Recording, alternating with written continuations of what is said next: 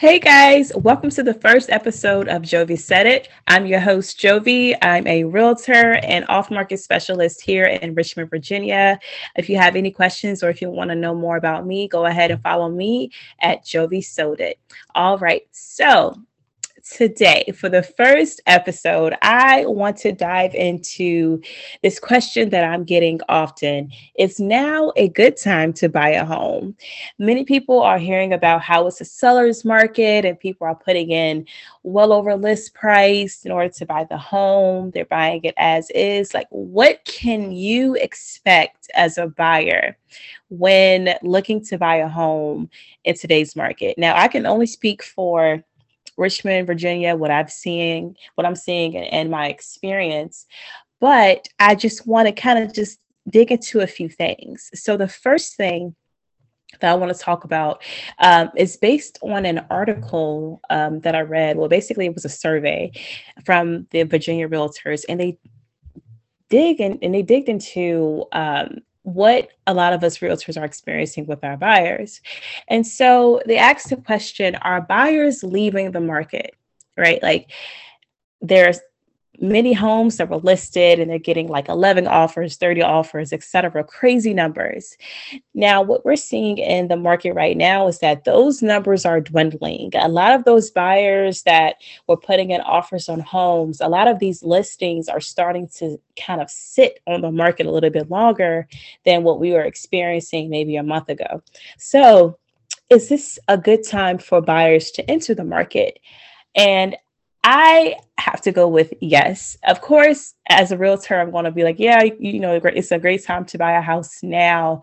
But I have specific reasons why. And honestly, a few things. So if you are a buyer and if you're a first time buyer, you are competing with a different, um, a different set of buyers. So depending on the price point. So a lot of first time buyers they are within that affordable price range. They usually are the lower price points not all of them but some of them um, are usually in the lower price points. And in those price points you're competing with investors who are you know looking to expand their portfolios et cetera. and then you're also competing with baby boomers who are downsizing. So for those people who maybe had a big house um, and they want a smaller home maybe closer to this you know the city or closer to more activity you're going to be competing with their offers. And then on top of that you're competing with relocation buyers. So buyers who maybe lived in a different state or a different county that was a little bit more expensive and they have all this equity in their home they're able to come to any old city if they're working remotely or if you know if if if their job allows it they're able to just come into any city, pick a home, and pay whatever they want for it, right? Because either way, it's going to be a good deal for them. So there's a lot of things that um, go into okay, why is it so hard to find a home within your price range, right? So if you are within that lower price point, you have to get creative, right? So you have to be willing to be open to certain things that you want. If you want a three bed, you might want to, you know, see if you can go for a two bed. If you want um, a big fenced in yard, you might have to go with something with a smaller smaller yard, but maybe it's fenced in. Maybe you can budget to see if you can, you know, pay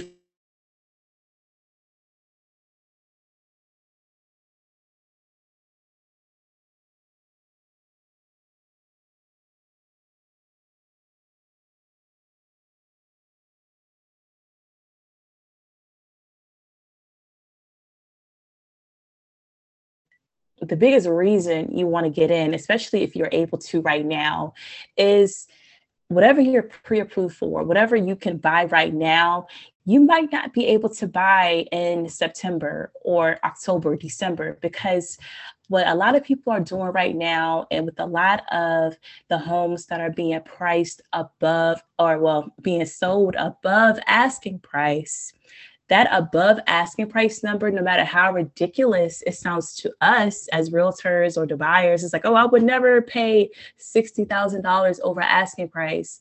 That's going to be the number that the neighbors are going to use to sell their house in the fall. So, what you could afford now, you might have to pay a little bit more, especially if you're buying it on the market. We'll go into that a little bit later. But if you're buying something that is listed with another realtor and you're going up against competing offers and you have to uh, offer above list price, for some people, that might not be a big issue if prices continue to increase. So, what may seem like you're buying a home that's, um, I would say, you know, with negative equity, by the time the fall winter comes, you probably have way more equity than you thought you would. So, that that's not to say to buy a home above asking price like that i would never just outright say that but these are things you want to think about right um, location right? If it's just maybe you and your dog and you want to buy a home, you might really want to buy a home, but maybe you can leverage maybe buying a condo or a townhome right now. If it's really slim pickings and you don't have a lot of money to play with to maybe um, waive all these contingencies, maybe go with something that you can at least own and that you it's in a great location where you know a lot of people either want to buy or rent. Um, appreciation values probably will go pretty quickly in those areas. And then two years from now, three years from now, what have you, you go ahead and use the equity from that home to buy another home or buy the home that you really love. And then by then, who knows what the prices will be? They might be a little bit more up, but maybe some things have corrected by then. I don't have a crystal ball. That's not my job, but that's just some things to think about, right? Or you can use that property to possibly, you know, leverage and, and you know, use as an investment or an Airbnb. And then you use those profits to fund and buy another property as well. So there's so many things that you can do. But what I'm saying is it's so so crucial that if you are looking to buy and you are approved, you're pre approved, you have everything good to go, you definitely want to at least try. you want to try to get a property now. And again, another reason to borrow money is cheaper, it's historically cheaper than it's ever been. So if you were to wait, those interest rates on your mortgage they may tick up. So not only will prices begin to increase, but the amount of money or how much it costs to borrow money to buy a home will also increase. So either way, it's really, you know, it's really a gamble. And I definitely want people to feel comfortable with their purchase, but you also have to see um, you know, okay, what is a good opportunity? So I like I've told my buyers, I said, you know, even though it's a little bit dry, it's a little bit dry out here with uh inventory things are going to start to tick back up because of the vaccine. Sellers are a little bit more comfortable um, with, you know, listing their homes and having people in their homes. So as that continues to increases, inventory may tick up. But even though these inventory may increase, the prices will be higher based on the comps and the comps of those that are buying right now who may be buying at way higher price points. Okay. So these are just some things to think about as a buyer in this market. All right. So that I know that was a lot, but um, I just really wanted to to dive into um, just the the process behind it and what you're going to look for because you know it, again you might not get the perfect home you might not get the home that you dreamt you would buy um, once you got to this moment in your life However, I want you to be able to see okay, is this something where it's in the location that I love? It's by the park that I love. It's in the school district that I love. And yes, it's a little janky. Maybe there's a few things that I'll need to tweak here and there, but you're going to make your home your own anyway. And then if prices continue to increase, you may get equity a bit faster than, you know, maybe a home would generally a couple of years, I mean, a few years from um, from a few years before now where you know the pace that a home would build in equity maybe a little bit slower whereas we're in a year we're in a time right now where equity and people are getting equity on their homes really quickly. So i mean there are so many ways that you can slice this and it's definitely, definitely important to speak with a realtor that is knowledgeable, that can give you some options, some things to think about.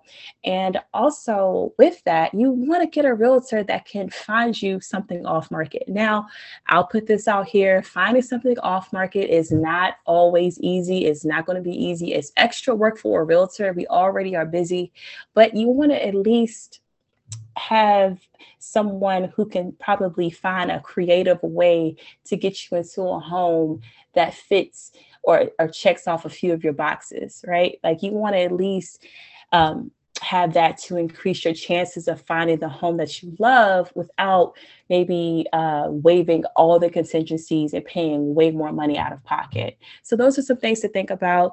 Uh, I'm gonna go ahead and leave uh, this episode at that. Again, guys, thank you so much for listening, and I'll see you next time. Bye.